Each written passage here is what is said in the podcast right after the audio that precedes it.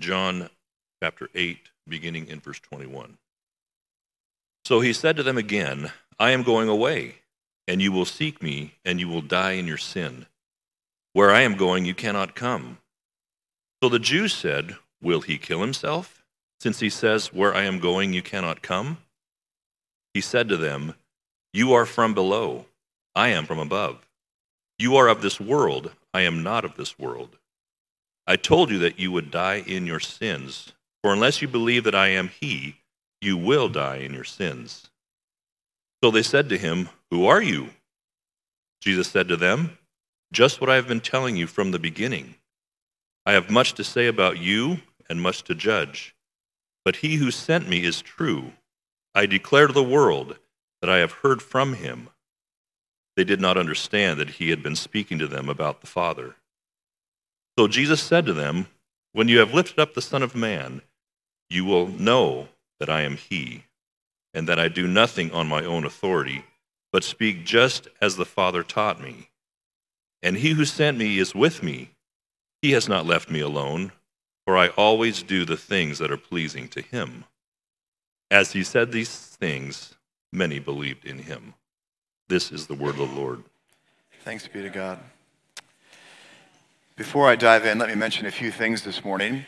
Uh, recently, I have recommended this book, Family Worship Bible Guide by Joel Beeke, several times, and every time I mention it, it sells out very quickly. I think we've sold 50 copies of this book in the last couple of weeks. They're back in stock. Um, don't go grab one now. I know you're tempted. Uh, but there's, I think there's 10 of these in the bookstore. It's a fantastic resource for family worship. Next is a brand new book uh, by Simonetta Carr called Church History. It's uh, not a thick book. Um, church history I find incredibly inspiring. When I read church history, I realize that I am a really, really small drop of water in a massive stream of history. And I find great inspiration from men and women in the past. Uh, this book is well written, it's short, it's full of pictures. Uh, many of you have probably read her biographies for kids. Simonetta Carr has written probably 20 little biographies for kids. This is a brand new resource in our bookstore. Uh, I'd highly recommend it. I think you'll be inspired and encouraged to follow Jesus more as a result of this new book. And just to remind you, we lose money on these books. We sell them at a loss because we want you all to read really good books. So um, after the service, go ahead and check out those books in our bookstore. Couple more quick things. Our youth ministry meets the first three Wednesdays of the month. That's sixth grade to 12th grade here at 7 o'clock on Wednesday. So, no meeting this week since this is the last Wednesday of the month. Furthermore, Veritas, our college ministry, also meets the first three Fridays of the month. Uh, this Friday, they're going bowling. If you want to find out more about Veritas, the college ministry, um, come talk to me afterwards. Well, let's pray once again uh, and ask for God's help as we look at this passage this morning. Father, we humble ourselves before you and ask for help. Lord, we confess that nothing good will happen now as the word is preached unless you move by the power of your Holy Spirit. So I pray that you would send your Spirit now to give each one of us the gift of understanding. Lord, help us to understand and apply uh, these contents to our lives and help us to trust Jesus even more as a result of what we learned this morning. We pray these things in Jesus' name. Amen. Last week, as many of you know, was the funeral of Queen Elizabeth II. How many of you watched the funeral? Raise your hands. Okay? Uh, if you didn't, you're missing out. This funeral was watched by an estimated 4 billion people worldwide, making it the most watched television event in the history of television. And it's actually a very, very Christ honoring funeral because it's from the Book of Common Prayer. But as a result of the Queen's funeral, many people are wondering what happened to the Queen when she died. Is she in heaven or is she in hell? Well, according to one British news source, we don't have to speculate. The headline says this Queen Elizabeth is in heaven. This was confirmed today by the sighting of our dear departed Queen Mum in the skies above the royalist market town of Bungay in Suffolk. What was seen in the skies confirming her presence in heaven? A massive cloud in the shape of her head, wearing a hat. Is that proof that the queen is in heaven? No. But it does raise an important question. What happens to you and I when we die? Do we go to heaven or do we go to hell? And what makes the difference? That brings us to John 8, 12 to 20.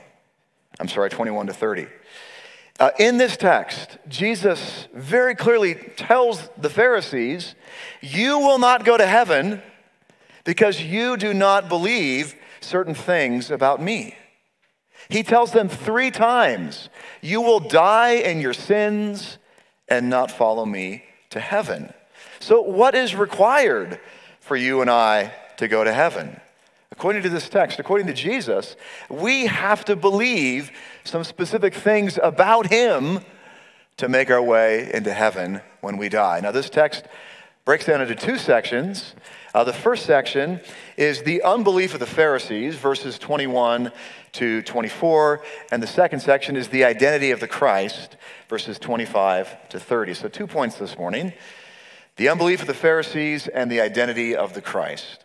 So, first, the unbelief of the Pharisees. Well, what is the proof of the Pharisees' unbelief? And the answer is hostility.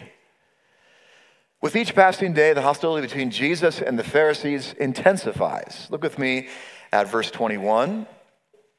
So he said to them again, I am going away, and you will seek me and you will die in your sin, and where I am going, you cannot come. Jesus Christ boldly pro- proclaims to the Pharisees that when I die and rise from there and then ascend into heaven to the Father's right hand, that's where I'm going. When I go there, you can't come. You will not be following me to heaven, he says to them. 22. So the Jews said, Will he kill himself? Since he says, Where I am going, you cannot come. Now, why did they sarcastically bring up the subject of suicide?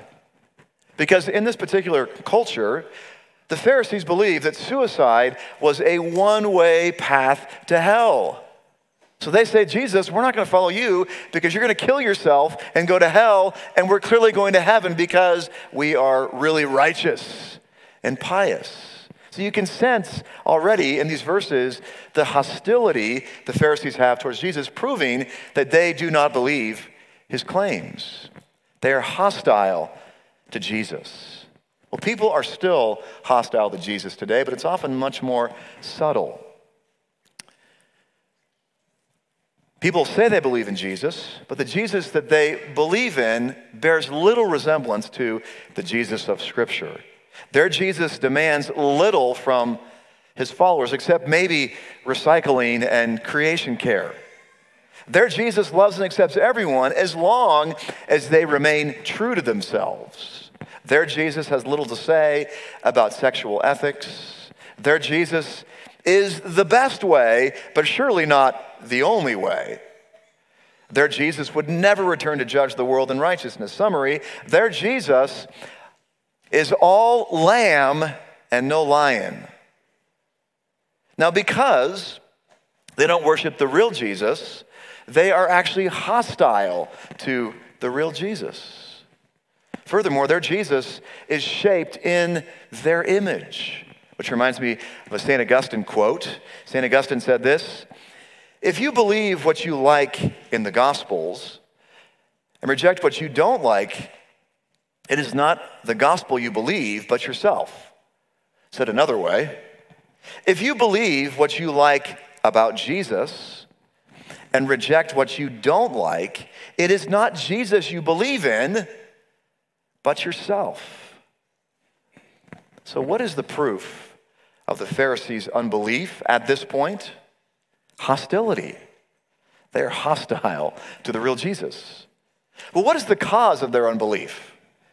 The answer is blindness. Look with me at verse 23. Jesus said to them, You are from below, I am from above. You are of this world, I am not of this world. Jesus is saying, You don't believe my claims. You are hostile to me because you are of this world. And the world in the Gospel of John is this massive evil system controlled by Satan. He's basically saying, Because you're of this world, you are blind to my true identity. Uh, St. Paul has a lot to say about this blindness caused by being of the world. 2 Corinthians 4 4, Paul writes, In their case, the God of this world has blinded the minds of the unbelievers to keep them from seeing the light of the gospel of the glory of Christ, who is the image of God. I've been wearing contacts now for 23 years. I think I'm on my seventh prescription. Without my contacts in, I am legally and functionally blind. I can't read without them. I can't play tennis without them. I can't drive without them. I couldn't see any of you without them. Maybe if you're 10 feet in front of me, I could kind of tell if you were a guy or a girl, maybe. Bottom line is, my eyes are getting worse and worse and worse as I age. Aging is not a fun process, unless you're like 15 or 16. Here's the problem with this analogy. Without my contacts in, I can still kind of, sort of see. I mean, I can see shapes and colors, and I can make out bodies and cars. And I think before conversion, we all think, yeah, like I, I'm, I'm kind of blind, but I can still see a little bit. I mean, I can still like see who Christ is. I mean, I, I know what he did on the cross. I mean, I'm not like blind, I'm just really nearsighted or farsighted. But the Apostle Paul and Jesus make it very clear that before conversion, we're not just nearsighted or farsighted, we are blind, which means we can't see anything spiritually. Which means that right now, if you believe in Jesus Christ, it's only because He has been incredibly merciful to you and performed the miracle of regeneration in your heart and given you the ability to see. And if He's done that for you, you should spend all your life in love and wonder and praise. And if you can't see this morning, ask God to help you see. If you're trying to get your friend to see the glory of Christ, ask God to help your friend see.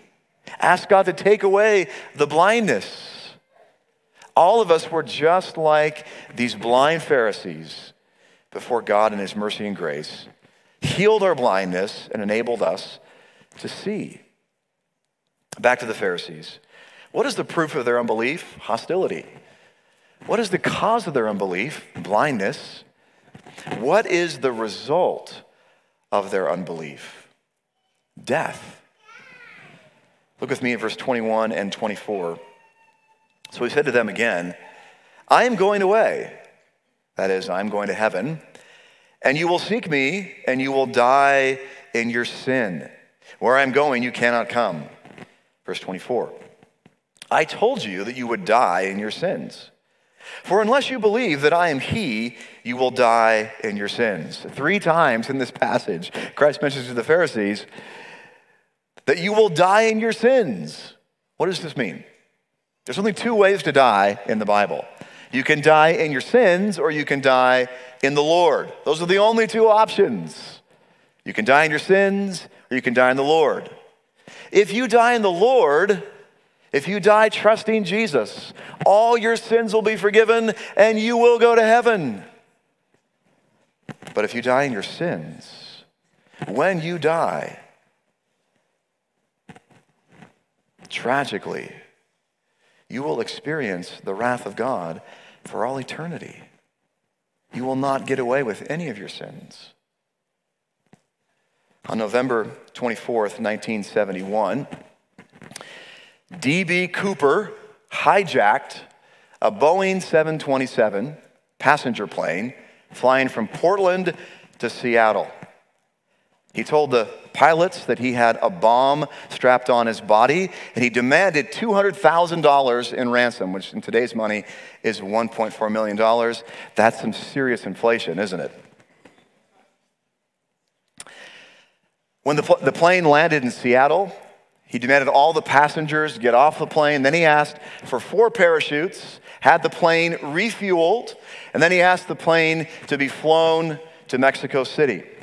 So as the plane is flying from Seattle to Mexico City, 30 minutes into the flight, he opened the door of the plane, put the stairs down while it's flying, and jumped out of the plane over southwestern Washington with $200,000 in cash.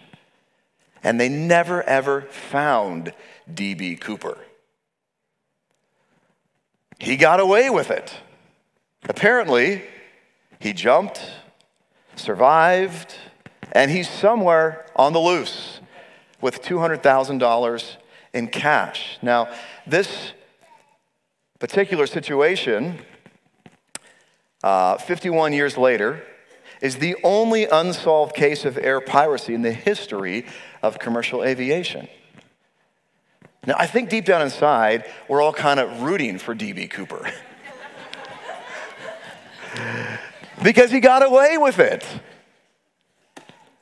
He's not going to be punished for his sins, apparently. I think a lot of non Christians think that they are the spiritual version of D.B. Cooper.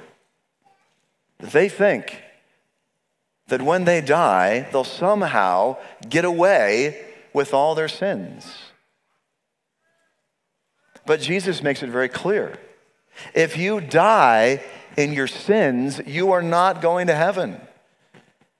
If you die in your sp- sins, you will spend all eternity experiencing judgment for all your evil thoughts, evil deeds, and evil motives. The last thing you ever want to do is die in your sins apart from Jesus, because no one will be like D.B. Cooper. No one will get away with anything if they die in their sins.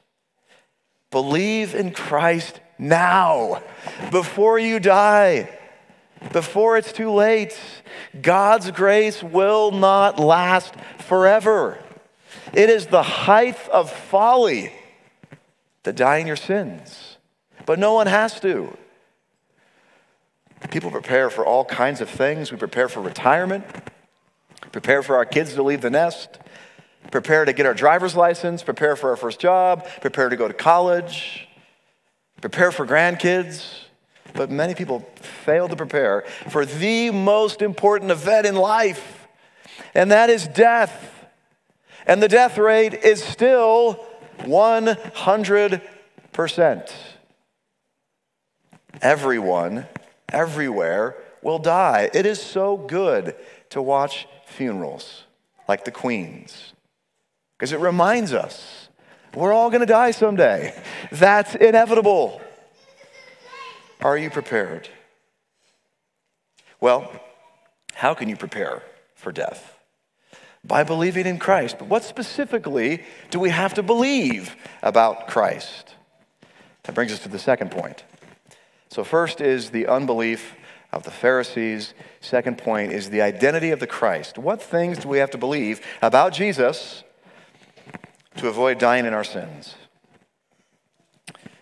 Well, first, the unbelief of the Pharisees. Second, the identity of the Christ. We must believe some specific things. Like what? We must believe, first and foremost, that Jesus is God. Look with me at verse 24 to 25. Jesus says, I told you that you would die in your sins. For unless you believe that I am He, you will die in your sins. So they said to him, Who are you? Jesus said to them, Just what I've been telling you from the beginning. They say, Jesus, who in the world are you? And he says, The things I've been telling you all along in my public ministry. And, and, now in the Gospel of John, he's made it very clear numerous times exactly who it is, but they don't want to see because they're blind. Verse 26 I have much to say to you, says Jesus, about you, and much to judge, but he who sent me is true, and I declare to the world that I have heard from him. Jesus says, There is much more that I could say to you about your unbelief and my identity, but the Father is keeping me from saying that right now. Christ is fully submitted to his Father. Then, verse 27 and 28. They did not understand that he had been speaking to them about the Father. So Jesus said to them, When you've lifted up the Son of Man, then you will know that I am he. Now, that last phrase in verse 28 is very important. I'll read it again. When you've lifted up the Son of Man, which was Christ's favorite self designation, then you will know that I am He. Jesus is very clear, clearly saying, When I have been crucified and risen, then you will know that I am He. Now, lifted up in the Gospel of John is used three times, and every time that phrase lifted up refers to both Christ's crucifixion and his resurrection. Christ is saying, if you want evidence that I am God, just wait a little bit. When I'm crucified and when I'm risen, then you will know without a shadow of a doubt that I am who I claim to be, and my resurrection is proof that I am He. Now, that last phrase, I am He, is also very important. That word He is not in the Greek. He's saying, then you will know that I am. Ego eimi. That's an allusion to Exodus 3:14 where God reveals himself as the great I am. Remember he says to Moses, Moses says, "God, what's your name?" And God says to Moses, "My name is I am that I am. I am Yahweh." Christ is clearly saying with these astonishing words in verse 28 that he is equal with the Father in glory and power, and the proof of that is his crucifixion, and his resurrection. That proves that Jesus is God. Back to our text. What a claim. Verse 25 the Pharisees ask Jesus, Jesus, who are you? I can't think of a more relevant question for any of us to ask. Now, there are many thoughts on that question. Mormons believe that Jesus is one of many gods. Muslims believe that Jesus was merely a great prophet. Jews and atheists believe that Jesus was a deranged Galilean who was merely a man.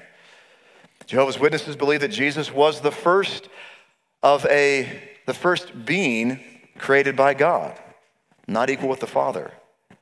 Now, every year, Ligonier Ministries polls thousands of Americans to figure out what do Americans believe about Jesus. The results came out last week, and they are very distressing.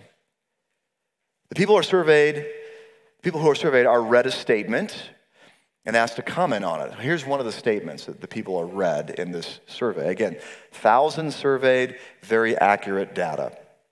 Here's the statement Jesus was a great teacher, but he was not God. 43% of self identified evangelicals, conservative Bible believers, supposedly, 43% of evangelicals agreed with this statement. 30% of evangelicals who attend church once a week agreed with this statement. These are Again, supposedly conservative, Bible believing churchgoers who think that Jesus is a good teacher, but not God. Here's another statement Jesus is the first and greatest being created by God. This is Arianism, a heresy condemned in 325 at the Council of Nicaea. It's also what Jehovah's Witnesses believe. 70% of evangelicals polled agreed with this statement. 66% of evangelicals polled who go to church at least once a week agree with this statement. Wow. There's going to be lots of shock and surprise on the day of final judgment. When all these churchgoers realized they believed the wrong thing about Jesus. Just because you go to church and claim to be an evangelical does not mean that what you believe about Jesus is orthodox or saving or will get you into heaven. Jesus claimed to be God, equal with the Father, not a created being, more than a great teacher, and he backed up that claim by rising from the dead. Now, I'm sure that many of you this week, like me, shed a tear when Roger Federer played his last tennis match ever. Was it just me? Okay, okay. This, this, was a, this was a huge deal in the sports world. I'm still getting choked up about it. Roger Federer was such a class act. If you don't know who he is, repent. Greatest tennis player of all time. When he retired, that question came up Who is the GOAT? Is it Federer with 20 Grand Slams? Is it Rafael Nadal with 21 Grand Slams? 22, thank you. Djokovic had 21. Thank you, John. I should have known that. I'm off my notes. Djokovic, 21 Grand Slams. Rafa, 22 Grand Slams. Federer, 20 Grand Slams. But there's more to the story than Grand Slams, in my humble but accurate opinion. When you make a claim like so and so is the GOAT, you have to factor in so many other things, like most weeks at number one, most career tournament wins, uh, most prize money, and the most Grand Slams.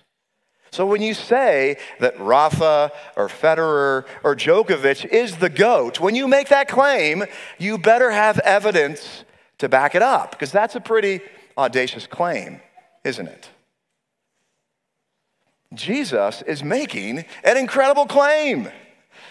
He's saying that he is equal with Yahweh. He's saying that he's God. And he's saying you have to believe that to avoid going to hell. What a claim. But he backed up that claim by dying and rising from the grave. As Christians, we don't believe because we lack evidence. We believe because of the evidence, and the evidence here is very clear. Christ rose from the grave, validating this incredible claim. So, the question is simply this Do you believe Christ's claim? Do you believe that he is who he claimed to be? You must believe that to get into heaven. But believing that is not enough. You've got to believe more than that. Let's keep reading. We must be- believe that Jesus Christ is God. In addition, we must believe that Jesus Christ saves. Look with me again at verses 28 to 29. So Jesus said to them, When you have lifted up the Son of Man, then you will know that I am He, and that I do nothing on my own authority, but speak just as the Father taught me and he who sent me is with me. He has not left me alone, for, amazing statement, I always do the things that are pleasing to him. Now, these verses indirectly get at a couple of the key components of the saving work of Jesus Christ. Theologians talk about how we have to believe in both Christ's active and his passive obedience. What is his passive obedience? It's seen in the phrase, when Christ was lifted up. Again, that phrase in John's gospel refers to both Christ's death and his resurrection. Why is it called passive obedience? Not because Christ was ever passive. That word passive comes from the Latin word passion, which is the word for suffering. This refers to Christ's death on the cross. God the Father, motivated by extravagant love for you and me, sent his only Son to earth to suffer and die on the cross in our place. And because he died in our place, the guilt of all of our sins, past, present, future, thought, word, and deed, all that guilt was placed on Jesus on the cross, and he suffered and died for you, ensuring that if you're trusting in him, you will no longer be considered guilty.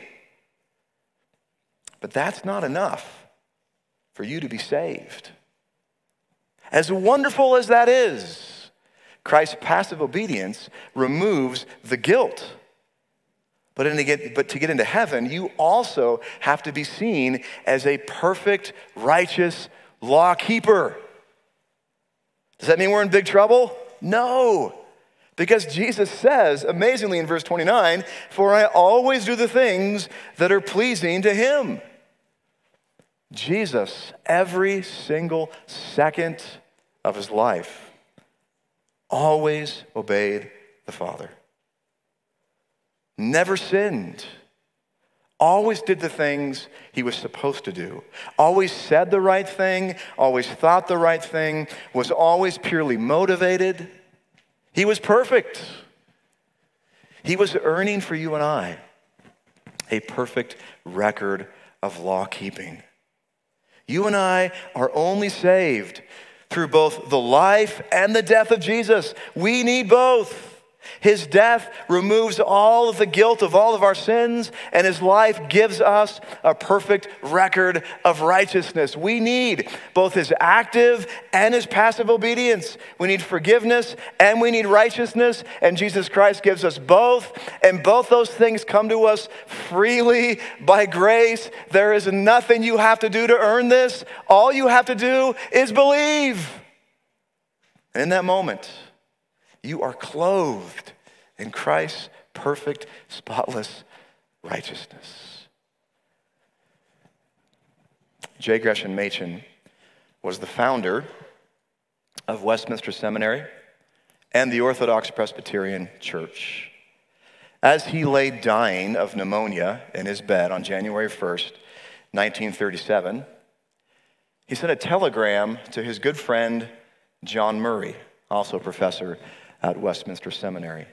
And in that telegram, he repeated the grounds of his assurance.